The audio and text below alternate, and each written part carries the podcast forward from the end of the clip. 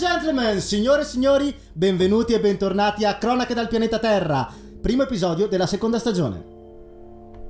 Mea culpa, mea maxima culpa. Allora, torniamo all'ultima puntata della scorsa stagione per ripartire io ero sinceramente convinto, almeno per quanto riguarda l'Italia, che non sarebbe successo assolutamente niente. Pensavo a un'estate vacanziera, senza stress, con una situazione politica, diciamo, da navigazione tranquilla, una smooth sailing, possiamo chiamarla così, per i tantissimi esperti di navigazione che, che stanno ascoltando questo, questo podcast. E invece, eh, come ben sapete, ci siamo trovati davanti un'estate calda, torrida, con incendi chiaramente che hanno colpito tutta la fascia del nostro Mediterraneo, del nostro sud, visti anch'io con i miei occhi in Basilicata, e mentre incendi politici funestavano sia il nostro campo di politica nazionale, sia soprattutto il nostro campo di gioco preferito, che è quello della politica internazionale. Ehm, di Afghanistan ne parleremo, questa puntata qui sarà un focus solo sull'Italia, di Afghanistan ne parleremo nella puntata sugli esteri che uscirà fra qualche giorno, perché abbiamo tanti argomenti e non volevo fare una puntata eterna da due ore. Di Afghanistan comunque ne abbiamo già parlato varie volte, c'è una puntata dedicata all'Afghanistan eh, che vi consiglio di andare a riscoltarvi che è Heartland, eh, ancora nel mese di marzo e mm, quella puntata fu un approfondimento storico mm, fatto proprio perché vi erano tutti, tutti, tutti i cavolo di presagi ehm, che la situazione sarebbe eh, degenerata in qualcosa di orribile e paradossale come è avvenuto. Ehm, tuttavia forse la realtà certe volte supera anche l'immaginazione e supera anche l'orizzonte degli eventi, perché sinceramente sì, eh, mi aspettavo, come tanti analisti ben più bravi ed esperti di me eh, si aspettavano che eh, insomma la fuoriuscita sarebbe stata un mezzo disastro, ma nessuno si sarebbe aspettato una fuoriuscita degli Stati Uniti eh, così repentina, così improvvisata e, mm, va bene, comunque fermiamoci qua, parleremo più avanti di Afghanistan, parleremo più avanti nella, nella seconda puntata di Afghanistan e ora su via parliamo d'Italia, parliamo del nostro caos quotidiano. Beh, intanto guardiamo il lato positivo. Sicuramente possiamo parlare di un'estate magica, di notti magiche, perché vabbè, la nazionale di calcio maschile ha vinto gli europei, la nazionale di pallavolo femminile ha vinto gli europei, la nazionale di basket maschile si è qualificata alle Olimpiadi dove mancava dal 2004 lo storico argento nel 2004 ad Atene e poi insomma anche alle Olimpiadi abbiamo fatto una nostra porca figura nel senso eh, vabbè la staffetta 4% la vittoria di Marcel Jacobs eh, nei 100 metri o anche la vittoria di Tamberi sul salto in alto, nel senso abbiamo gli uomini più veloci del mondo e gli uomini italiani che saltano più in alto a livello globale. Sicuramente queste, queste, imprese sportive ci hanno fatto accantonare momentaneamente sia l'anno e mezzo orribile che stiamo tutti attraversando causa Covid, ma hanno fatto accantonare anche momentaneamente tutte le polemiche politiche all'interno della maggioranza, fra maggioranza e opposizione, e anche quegli scontri che vi sono tra l'universo Vax e Novax, cosiddetti Novax. E quindi, miei prodi, personale ascolto, direi di fare un bel resume, un grandissimo riassunto per capire cosa è avvenuto in questi due mesi di pacchia e di vuoto pneumatico. Allora partirei con Claudio Durigon. Chi è costui? Eh, Claudio Durigon è l'ex sottosegretario, e dopo capirete il perché l'ex, ex sottosegretario al lavoro e alle politiche sociali. Come avrete capito, Claudio Durigon è di origine veneta, è, mm, in realtà lui è nato a Latina, è figlio, diciamo, di quei coloni dell'Agropontino che si trasferirono ancora durante il ventennio fascista. Cosa ha fatto Claudio Durigon nel suo recente passato? Beh, ehm, per l'appunto ha fatto il sottosegretario al lavoro e alle politiche sociali, è uno esponente della Lega ehm, ed è stato, prima della sua esperienza politica, prima dell'entrata in Parlamento nel 2018, è stato sindacalista dell'UGL, che è una sigla sindacale di destra, erede della Cisnal, la famosissima Cisnal, che era quel sindacato vicino all'MSI e a tutto l'universo post-fascista, un sindacato, diciamo, conservatore. E um, cosa ha fatto Durigon per passare all'onore delle cronache? Eh, il buon Durigon nel mese di agosto, come detto, ha proposto che il, un parco cittadino di Latina, un parco intitolato a Falcone Borsellino, ehm, tornasse al vecchio nominativo E il vecchio nominativo di questo parco è Arnaldo Mussolini. Ehm, chi è Arnaldo Mussolini? Beh, eh, è il fratello di, di, quel pelato, è stato il fratello di, del duce, eh, però è stato, e non è famoso per essere stato solamente il fratello del duce, è stato anche direttore del, del secolo d'Italia, è stato un esponente del partito fascista ed è stato fondamentale eh, sia nel suo appoggio a Mussolini perché era diciamo una figura ombra dietro il duce ma c'è sempre stata fino alla prematura morte nel 1931 di Arnaldo eh, ma soprattutto è stato fondamentale nel tessere il dialogo fra lo Stato fascista e la Chiesa perché lui per l'appunto era eh, fortemente eh, cattolico e quindi creò le basi per questo dialogo che poi portò alla nascita dei patti lateranensi. Ecco, quindi Arnaldo Mussolini non era propriamente un novizio, non fu una persona esente da responsabilità eh, durante i primi anni del regime. E um, Durigon ha fatto una figura da pirla, ha ricevuto i classici attacchi da sinistra, giustamente, la destra ha fatto finta di niente, però dopo pressione soprattutto da parte di, di Enrico Letta, da parte del PD, eh, si è dimesso, si è dovuto dimettere. E, ehm, e, queste però non sono state le uniche tensioni, tensioni all'interno del, del governo ehm, diciamo che questa mossa qua del Partito Democratico è stato l'unico sussulto del Partito Democratico durante l'estate, cioè il Partito Democratico si sta proprio nascondendo, scusate, dietro un masso chiamato Mario Draghi. Però torniamo a noi, torniamo a noi e mm, non sono state le uniche tensioni interne al governo, come detto, perché vi sono state tensioni anche tra Salvini, il leader della Lega, e la Lamorgese che è la, il ministro, la ministra eh, dell'interno. Cosa dice Salvini? Semplicemente Salvini, leader della Lega, canoneggia quotidianamente la, la Lamorgese dicendo che la, la responsabile dell'interno è fondamentalmente un incapace che non è in grado di gestire il flusso migratorio, che non sa Uh, portare sicurezza e ordine all'interno, diciamo, della società civile, l'ha accusata di non essere intervenuta a la storia l'avrete sicuramente sentita, c'è stato fondamentalmente una festa, un rave nel Viterbese con migliaia di persone che si sono accampate illegalmente con musica, droghe eh, di vario ordine e grado. Eh, pare, pare, pare che ci sia stato un morto affogato all'interno del lago, eh, si parla di stupri, però non si sa bene se sono dicerie messe in giro o siano venute veramente, sta di fatto che sì, è stato un evento illegale, si è montata una polemica gigantesca nella quale Salvini ha essenzialmente detto che la Lamorgese doveva intervenire e bloccare questo obbrobrio che tutta la gente era venuta apposta da fuori, dall'estero, in Italia perché sapeva che non sarebbe stata punita. Diciamo che insomma io un po' dubito di questa cosa, però sì, ha fatto un po' specie vedere eh, in piena pandemia de- migliaia di persone accampate tutte assieme eh, che si divertivano, si drogavano, si ballavano, ecco. Eh, non che abbia visto delle immagini direttamente della cosa, ho visto solo delle immagini dall'alto come tutti voi che vedevano questa distesa di, di camper, comunque hanno fatto passare questa cosa come un problema nazionale e un problema di sicurezza nazionale che mi sembra alquanto esagerato. Sta di fatto che comunque questi cannone- cannoneggiamenti, cannoneggiamenti, una parola che non riuscirò mai a dire, cannoneggiamenti eh, provengono sì da, da, Salvini, ma provengono anche da Fratelli d'Italia, ehm, che ha portato in Parlamento un voto di sfiducia diretto alla ministra. Secondo voi cosa cazzo ha fatto la Lega? Cosa ha fatto la Lega per non rischiare danni, per non far saltare il governo, per non far saltare tutta l'impalcatura governativa? Semplicemente ha glissato. Salvini ha detto che mh, mm, avrebbero appoggiato, però non potevano permettersi di far cadere il governo. E quindi basta. Mh, mm, la mozione di Fratelli d'Italia se l'è votata Fratelli d'Italia. Salvini continua a rimanerci al governo assieme. E avanti così, avanti con il nostro piccolo circo Barnum.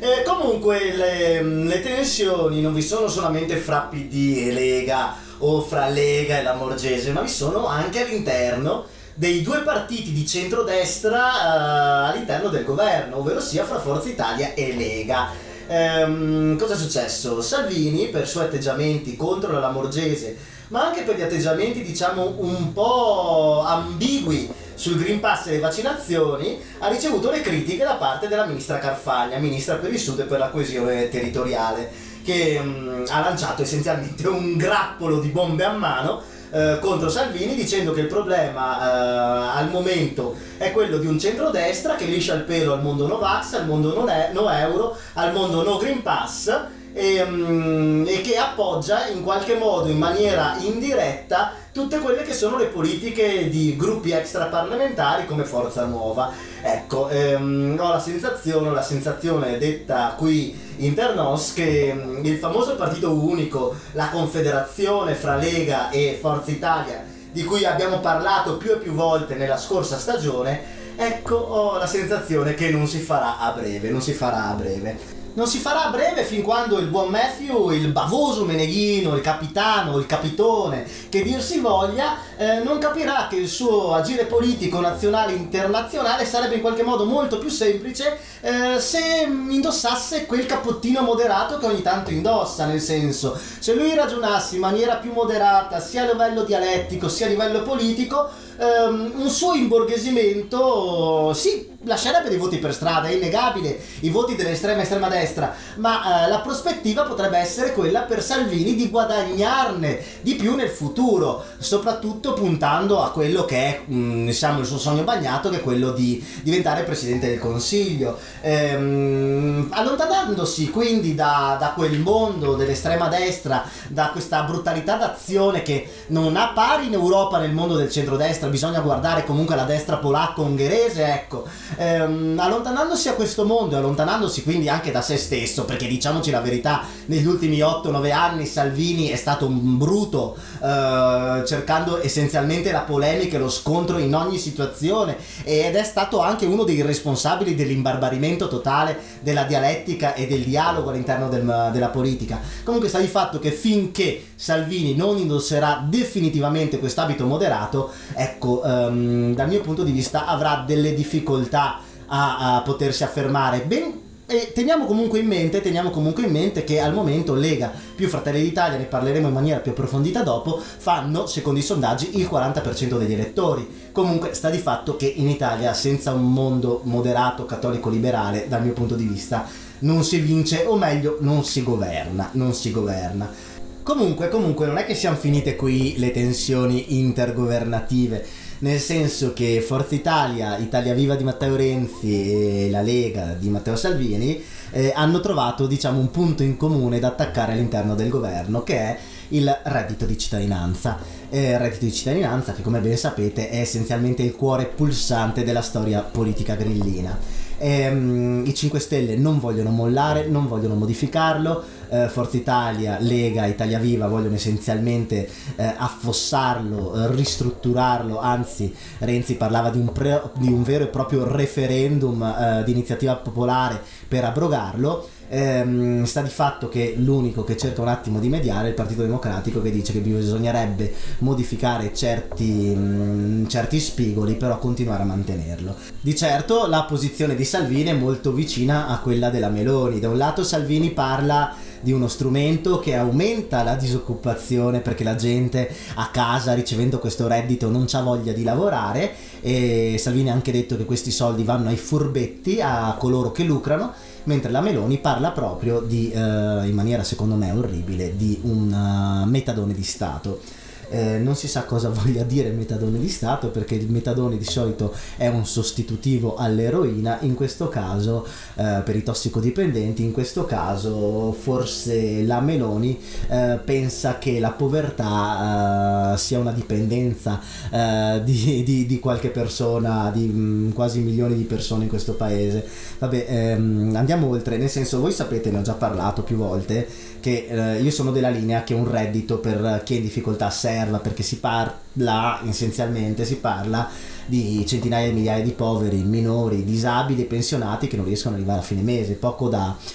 poco, poco da farci retorica, nel senso eh, che necessitano e devono vivere in, in maniera dignitosa. Eh, chiaramente esistono sempre coloro che ne approfittano e che magari lavorano in nero, come esistono persone che hanno lucrato e persone che magari non avevano bisogno e l'hanno richiesto comunque. Eh, esistono sicuramente anche persone che eh, preferiscono il reddito di cittadinanza a un lavoro sottopagato e non non dignitoso, ma porca puttana, eh, qual è il problema? Il reddito di cittadinanza? o il fatto che vi siano che siano anzi permessi contratti eh, con stipendi da 3 euro all'ora. Ecco, eh, io personalmente se fossi una persona eh, che prende 400 euro al mese, piuttosto di prenderne 250 o 300 ed essere umiliato, eh, preferirei chiaramente stare a casa, quindi qui il problema è forse di una classe imprenditoriale ehm, che è presente su tutto lo spettro e tutta la geografia del paese, eh. non si parla solo di eh, piccole realtà, ecco, vi è una classe imprenditoriale che non vuole pagare le persone molto spesso.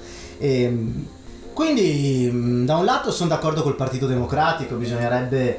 sì, migliorare una, uno strumento che è giusto, che è coerente, che cerca di in qualche modo di sostenere gli ultimi.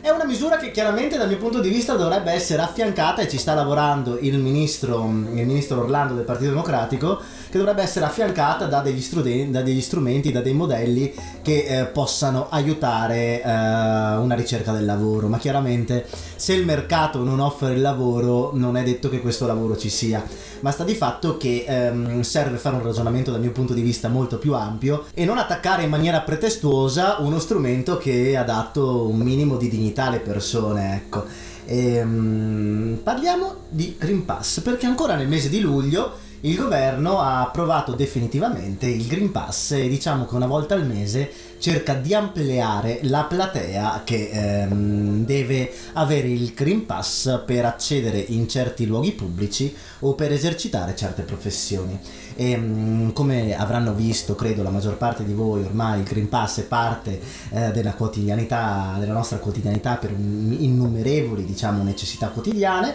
Ehm, Salvini, eh, parliamo sempre di lui, è proprio il centro della scena politica di quest'estate. Salvini ha portato avanti un uh, gioco, un atteggiamento alquanto ambiguo perché uh, sia sui vaccini sia sul Green Pass, sui vaccini dichiarando che per i giovani all'inizio che per i giovani era qualcosa di inutile e che mm, deve essere comunque garantita la libertà di scelta ehm, trovando l'opposizione netta, netta di Mario Draghi che durante una conferenza ancora nel mese di luglio eh, dichiarò che, senza citare Salvini, dichiarò che ehm, coloro che fanno un appello a non vaccinarsi fanno un appello a morire. Delle parole nette, dure, raggelanti per, eh, per continuare con un citandolo sempre con un senza vaccinazione bisogna chiudere nuovamente. E, ehm, al tempo stesso Mattarella, il Presidente della Repubblica, eh, diventato tra l'altro ottantenne, neottantenne da pochi giorni, ha sentenziato che il vaccinarsi è,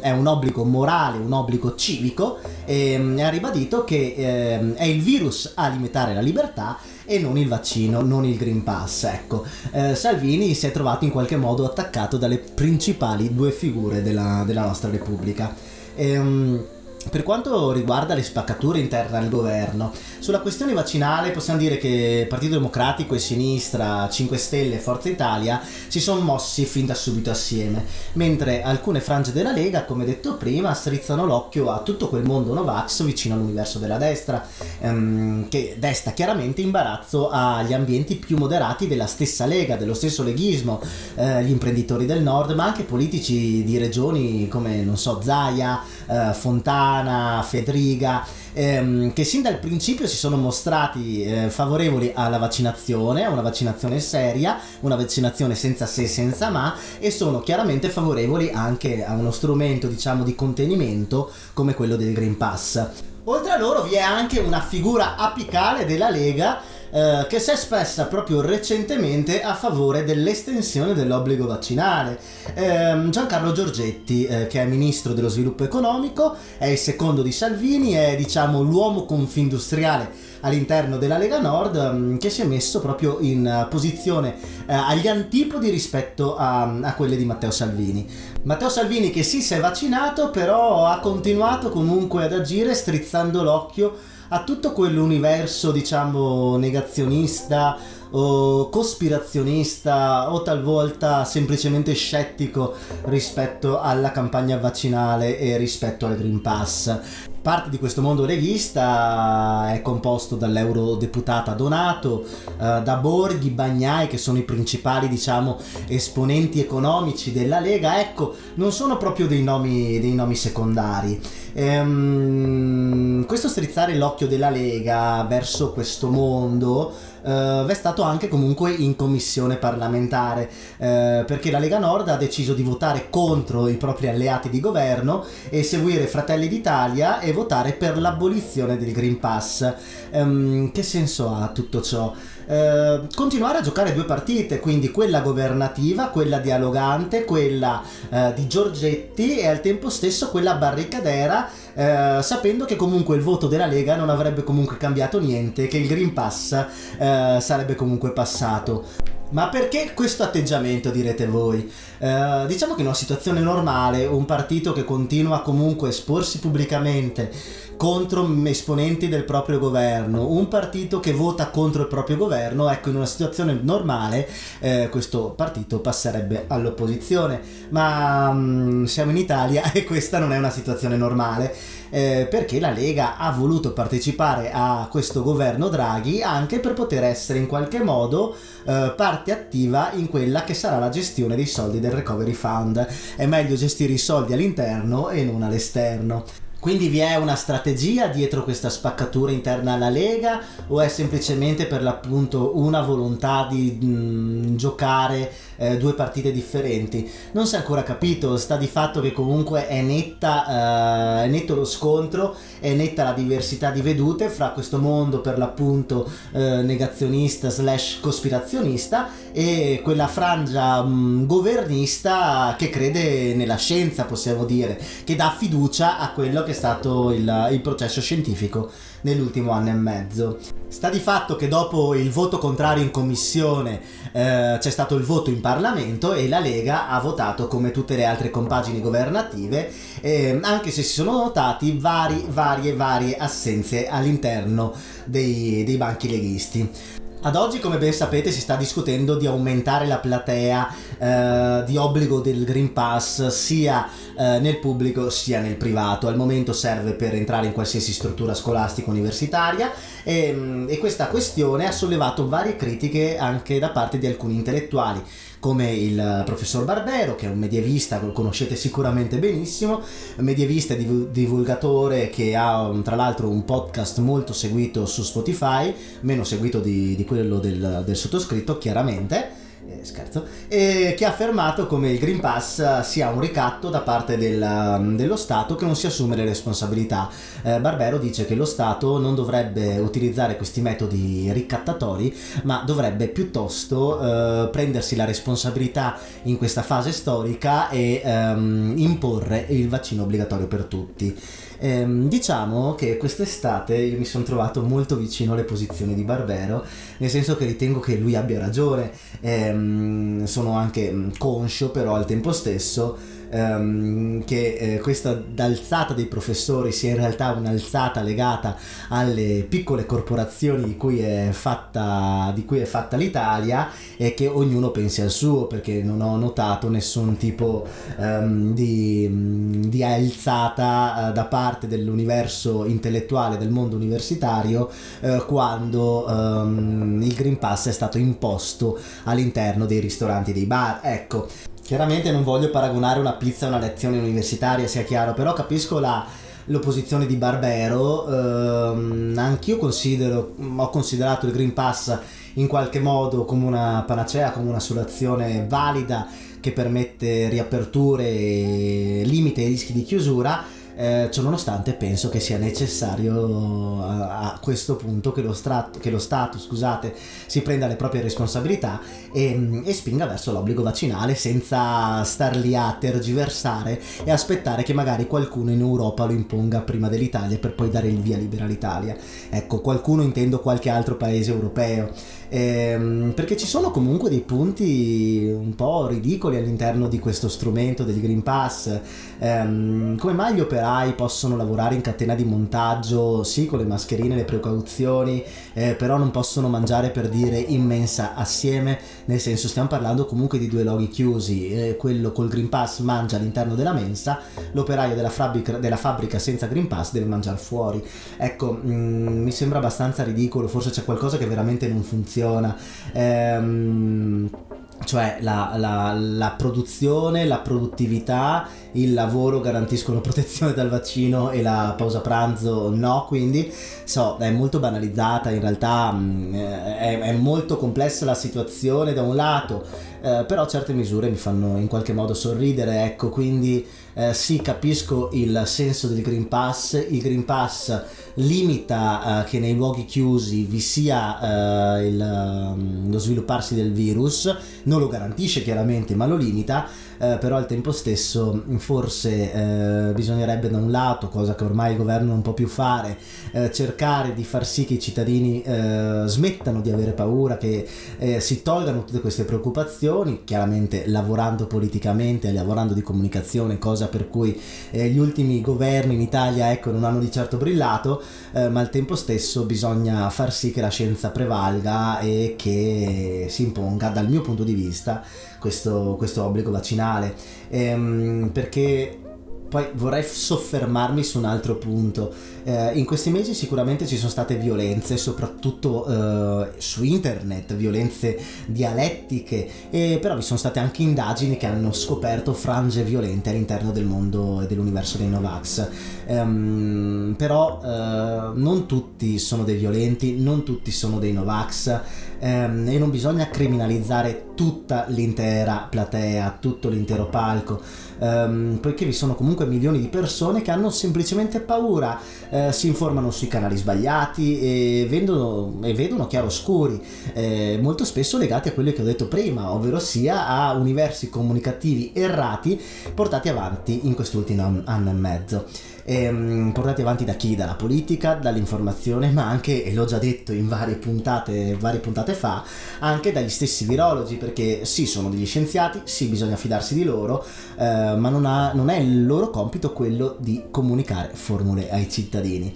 E, ehm, e, quindi io credo che sì, siano bene o male colpevoli tutti quanti, ehm, perché da una parte vi, sono, vi, è un universo che criminalizza i Novax, ehm, un giornalista ha persino detto che ci vorrebbe Bava Beccaris contro i Novax per sparargli, nel senso ovvio che era un'iperbole, ehm, però sono parole che non bisognerebbe utilizzare, si sta veramente combattendo una guerra tra chi è a favore del vaccino, la maggioranza della popolazione, e chi è contro. Ehm, dall'altra parte colpevole chi è sono colpevoli la Lega e Fratelli d'Italia che come detto non fanno nulla um, se non aizzare un universo di persone mal informate eh, attraverso semplicemente una parola che è quella della libertà, la libertà di scelta, la libertà di essere individui e di poter per l'appunto scegliere eh, per il proprio corpo, quando in realtà il vaccino garantisce libertà e non viceversa, come detto dal nostro presidente Mattarella. Questo universo di Novax è un universo chiaramente eterogeneo, uh, vi è gente che per l'appunto ha paura e ha sempre fatto i vaccini, però è, cra- è, caduta nella trappola della comunicazione, vi è gente negazionista e cospirazionista, vi è gente che parla uh, di New World Order e di, non lo so, di Cina e Stati Uniti che stanno complottando um, contro l'umanità, gente che parla di uh, graffite, di microchip sotto la pelle, ecco abbiamo veramente una pletora gigantesca di persone eh, che non si sono vaccinate in, in Italia. E tutta questa gente chiaramente trova una sponda anche politica all'interno dei partiti della nostra destra eh, italiana. E quindi io dal mio punto di vista sarebbe proprio necessario spingere con l'acceleratore per l'obbligo vaccinale, il Green Pass necessario ma eh, diciamo con dei chiaroscuri dal mio punto di vista come, come detto prima. E ehm, soprattutto è necessario questo obbligo vaccinale perché noi abbiamo amici, parenti, vicini di casa che vedono più pericoloso un vaccino ehm, creato e strutturato dai governi assieme alle case farmaceutiche spendendoci miliardi e miliardi vedono più pericoloso un vaccino più pericoloso di un virus che ha ucciso in tutto il mondo 5 milioni di persone eh, 5 milioni di persone attenti parliamo della popolazione di Roma e Milano messe assieme 5 milioni di persone che sono morte però con lockdown, con limitazioni, con mascherine, con coprifuochi di vario genere e ordine grado. Cioè, nel senso, mm, senza tutte le limitazioni, probabilmente i morti eh, sarebbero stati ben, ben, ben di più. E um, viviamo in un mondo chiaramente con una memoria a breve termine, ecco. E non vi è una memoria del, del, passato, del passato recente. Ehm, poi è chiaro, dal mio punto di vista, su tutto lo spettro, sull'intero spettro dell'Occidente, ehm, passatemi il termine Occidente che detesto, per, per capirci in maniera più eh, più, più, semplice, ecco, mh, mm, vi è stato un disegno dal mio punto di vista. Ecco, adesso sono arrivato io a fare il complottista. No, c'è stato un disegno da parte di un certo mondo, che è stato quello dell'antivaccinismo, che si relaziona comunque a un universo um, per l'appunto complottista con varie sfumature, uh, che parla di, di, potentati internazionali che vogliono controllarci, che vogliono limitare le nostre libertà, um, un universo spesso ipernazionalista e anche razzista, nel senso uh, che facilmente crede a follie che trova su internet e che spesso nemmeno l'immaginazione Mm, che solo, anzi, che solo l'immaginazione dal mio punto di vista può creare. Ehm, e questo universo, sia chiaro, è piccolo, limitato, eh, ma al tempo stesso è, è tangibile, è violento, eh, si espone. Eh, basti Basta vedere quello che è successo a gennaio a Capitol Hill, nel senso, quella gente che appoggiava Trump, quella gente che diceva che le elezioni erano false,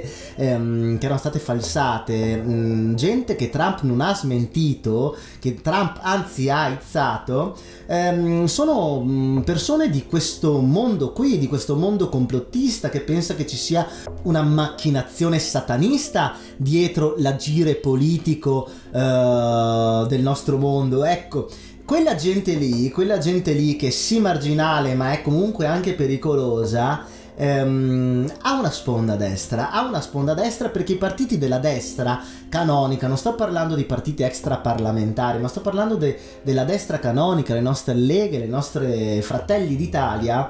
non si allontanano, non smentiscono, non condannano o se lo fanno lo fanno in maniera molto molto molto flebile, non prendono una posizione netta e questo uh, dal mio punto di vista è molto pericoloso. Un, um, un medico, un infettivologo, uh, Bassetti, che conoscete tutti quanti, uh, Bassetti soprattutto nel 2020 venne identificato come il, l'infettivologo, il medico della destra, um, perché aveva posizioni posizioni abbastanza critiche nei confronti di quelle che erano le chiusure. E, ehm, da quando però è stato portato avanti il vaccino, Bassetti ha detto no, adesso bisogna vaccinare eh, proprio in maniera continua tutti quanti. E Bassetti ha ricevuto minacce di morte, Bassetti adesso ha una scorta, Bassetti che era l'uomo di una certa destra critica e anzi Bassetti ha detto da uomo liberale moderato di centrodestra ha detto che è disgustato mh, del fatto che un uh, certo mondo politico al quale lui appartiene diciamo lisci il pelo a quell'universo complottista di cui, di cui sto parlando. E, ehm, mh, va bene direi di chiudere il capitolo Green Pass e mh, poi parlare, parleremo di vaccini soprattutto sulla questione internazionale ehm, nella prossima puntata per capire come siamo presi crisi a livello globale, come sono prese le diverse aree con uh, vaccinazioni, con uh, eh, politiche varie ed eventuali. Parliamo secondo di giustizia. Allora, mm, è passata la riforma Cartabia alla Camera di cui parlammo varie puntate fa i 5 Stelle hanno avuto paura che questa riforma Cartabia potesse, diciamo, alzare le soglie di impunità, loro che insomma ne hanno fatto del, han fatto del giustizialismo insomma un principio eh, inattaccabile e non scalfibile. Ehm, si è trovata una quadra all'interno della maggioranza e sta di fatto che la riforma è passata alla Camera La riforma, come già detto qualche puntata fa, cercherà di aumentare la velocità delle sentenze, eh, massimo due anni per l'appello, massimo un anno per la, per la Cassazione, scusate, con varie proroghe che eh, non sto qui a raccontare se no la facciamo eterna. Eh, mantenendo però il blocco alla prescrizione eh, a seguito di un, di un, processo di primo grado. Eh, vi sono reati per cui la prescrizione è inapplicabile eh, quali reati? Reati che prevedono come pena l'ergastolo. Eh, in tutto ciò eh, la riforma parla anche di un aumento della digitalizzazione dei mezzi telematici per uh, i processi e di aumentare anche le misure alternative alla detenzione. E, ehm, sempre parlando di giustizia, parliamo di giustizia diciamo civica e sociale, ehm, il DDL ZAN al momento è stato rinviato a settembre e nessuno ne parla più. Questo mese qua bisognerebbe ridiscuterne, ma vedremo nei prossimi 15 giorni. Ehm, il DDL ZAN ha ricevuto qualcosa come un migliaio di emendamenti, di cui due terzi della Lega Ehm, Zan sta per far uscire il suo libro, ci sono state polemiche perché Zan ha detto che ha visto un parlamentare della Lega baciarsi con un uomo a Mykonos. Io direi che per quanto appoggio, appoggi totalmente questa legge, mi dico anche ma chi se ne frega di quello che fa una persona nel suo privato perché comunque c'è gente di destra omosessuale che è contraria al DDL Zan e mm, diciamo che è un po' caduto di del, il signor Zan su sta cosa. Comunque sta di fatto che di questa legge non si parla più uscita totalmente, totalmente dalle cronache politiche, ma non dalle cronache del pianeta Terra. E, ehm, invece, invece in questi giorni ehm, praticamente c'è una raccolta firme,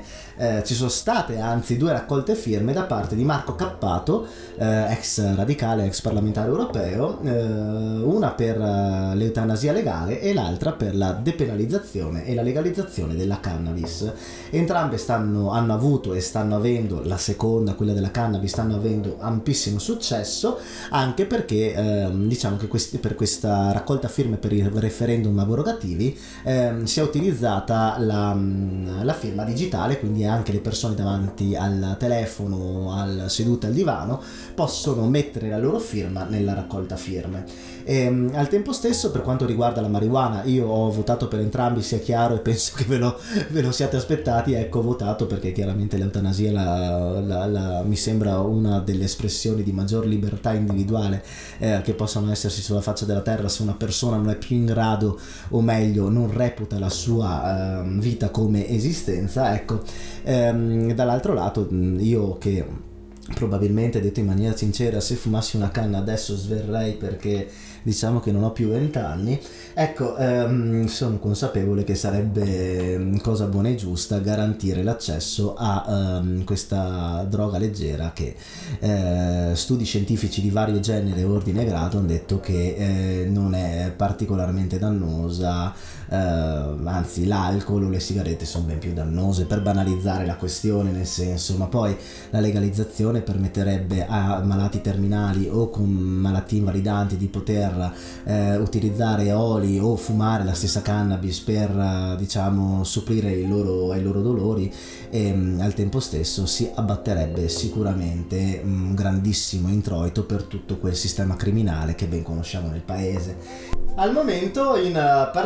Parlamento pare avviata però una leggina uh, per la depenalizzazione della marijuana che non c'entra assolutamente niente con questo referendum portato avanti da, da Marco Cappato. Ecco, mh, mm, questa leggina che è passata in commissione eh, porterebbe diciamo la depenalizzazione del reato di possesso di marijuana fino a quattro piantine a persona e anche la depenalizzazione per fatti di lieve entità. Non si è ancora capito quanto, quanto debbano essere ehm, diciamo eh, lievi eh, questi fatti. Eh, sta di fatto che niente carcere per il piccolo spaccio o comunque nessuna ricaduta penale per questo piccolo spaccio. E, ehm, in tutto ciò eh, vorrei sottolineare il silenzio assordante, eh, tombale del Partito Democratico, che almeno su tematiche etiche o comunque sociali di questo genere qua potrebbe tranquillamente esporsi, eh, sapendo che otterrebbe, non dico il voto perché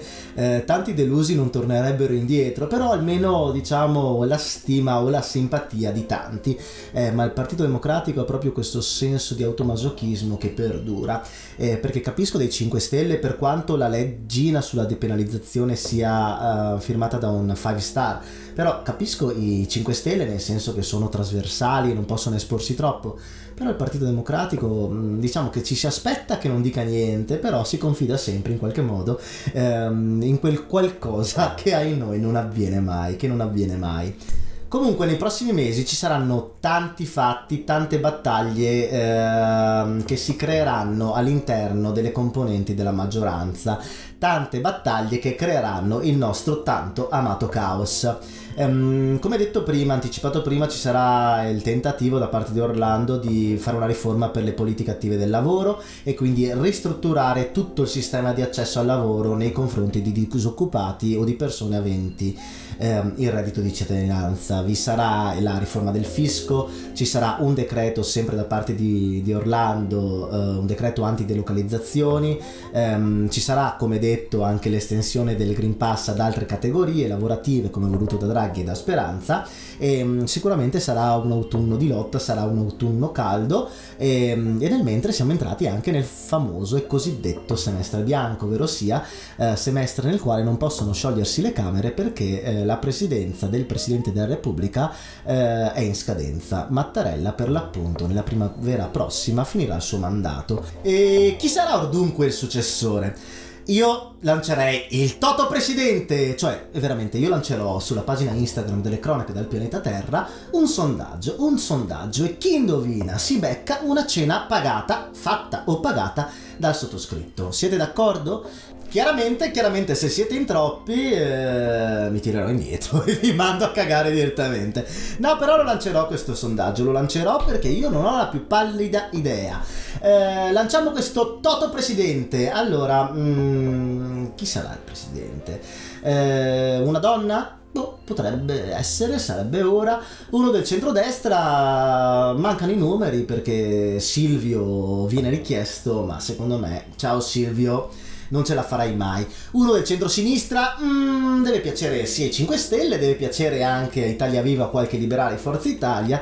La vedo un po' dura, la vedo molto molto molto complessa. Dai, qualche mese lancio questo contest qua. Comunque, se dovessi pensare a una donna, io lancio là un po' di nomi. La Bindi, eh, perché è detestata da tutti, però comunque ha il curriculum che parla per lei. Um, la Finocchiaro, che sarebbe il top. La Finocchiaro ha un curriculum eccezionale, ma poi è antipatica quindi eh, si metterebbe a litigare con tutti e io chiaramente la adorerei totalmente. Quindi dai, dai, fino chiaro. Ehm, ci potrebbe essere la Bonino. Uh, che lo meriterebbe per la storia politica che ha, ma non piace ai 5 Stelle e non penso manco alla Lega. Uh, ci sarebbe la Cartabia, ma mi pare una paraculata estrema. Vi potrebbe essere, fu- tirandola fuori dal cilindro, anche Anna Maria Cancellieri, ex ministro, finita un po' nel dimenticatoio, ehm, che piace al mondo moderato, ministro Sottomonti, ministro dell'interno e poi ministro della giustizia nel, nel governo Letta. Um, che è stata prefetto per vari anni, quindi boh, chissà, chissà, chissà, chissà.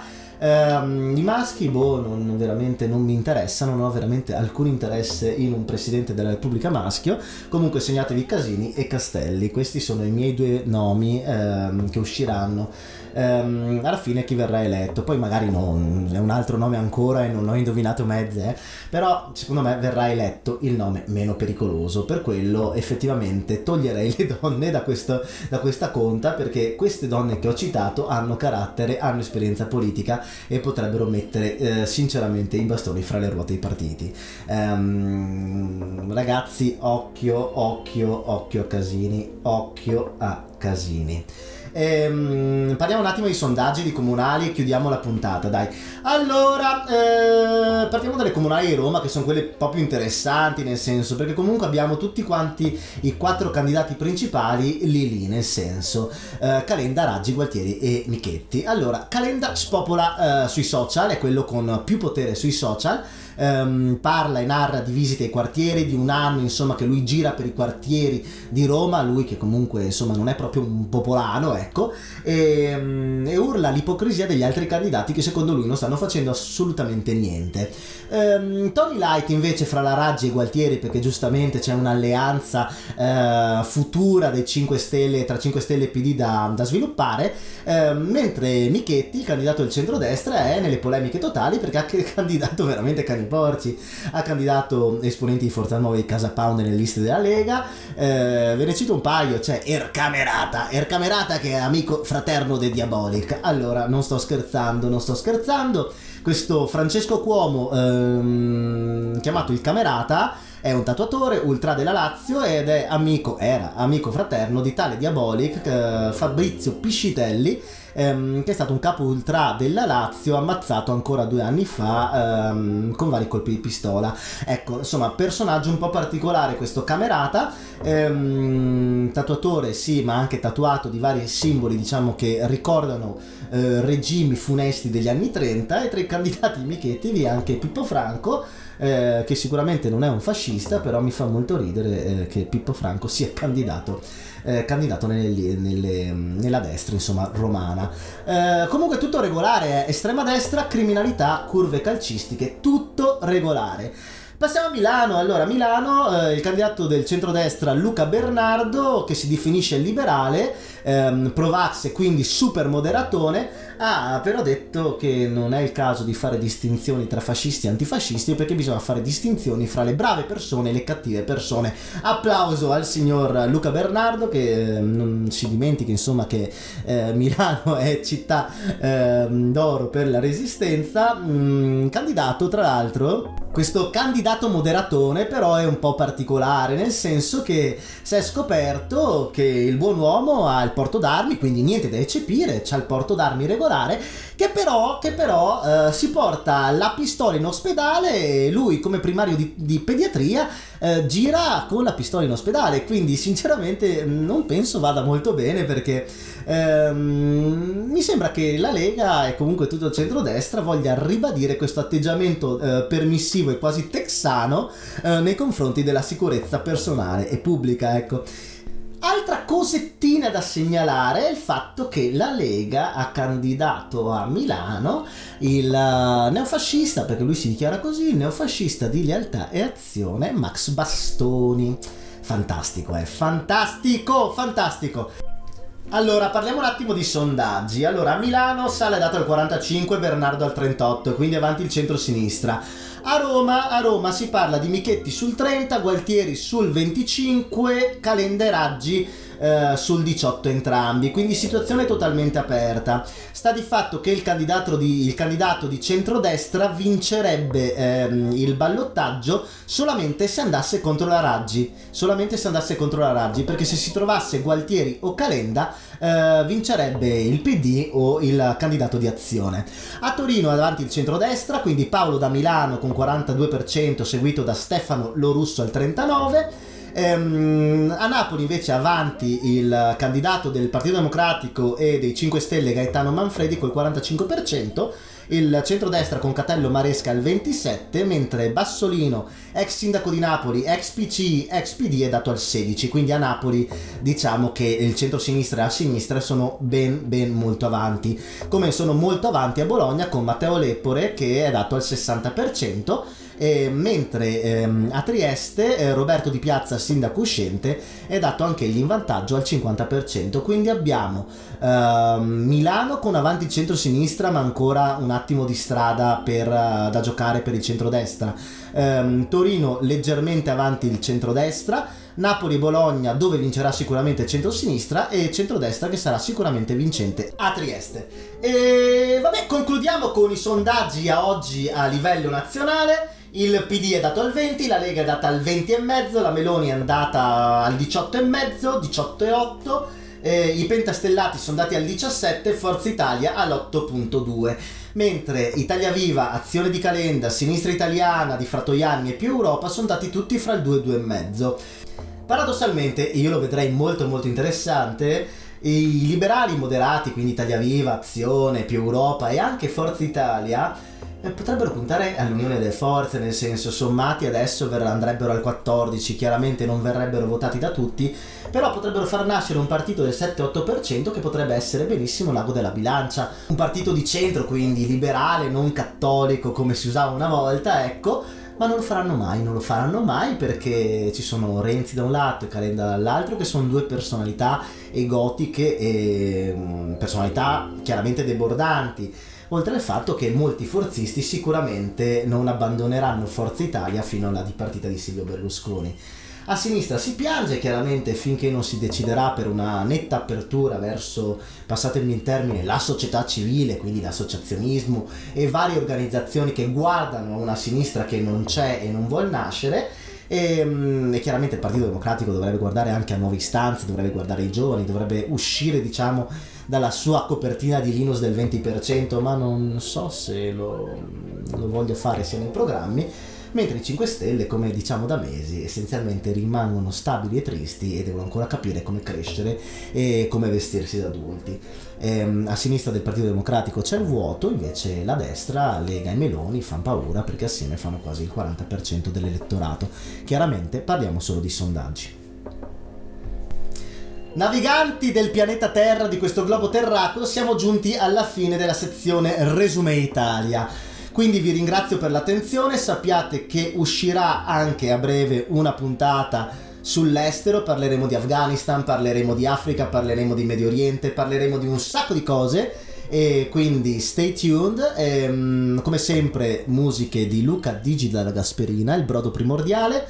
Parole, opere, omissioni del sottoscritto Michel Bortoluz. Trovate le cronache dal pianeta Terra su Facebook come Pillole dal pianeta Terra e, ehm, e, mentre su Instagram le trovate come Cronache dal pianeta Terra. Io vi ringrazio per l'attenzione, spero che questa puntata che è stata eterna, parlare solo d'Italia, vi sia piaciuta e ehm, scusate se uh, vado a colpi ma uh, ho un raffreddore orribile pur avendo due vaccinazioni. Uh, I virus canonici si prendono lo stesso. E, um, e niente, chiudiamo con un bellissimo Aide!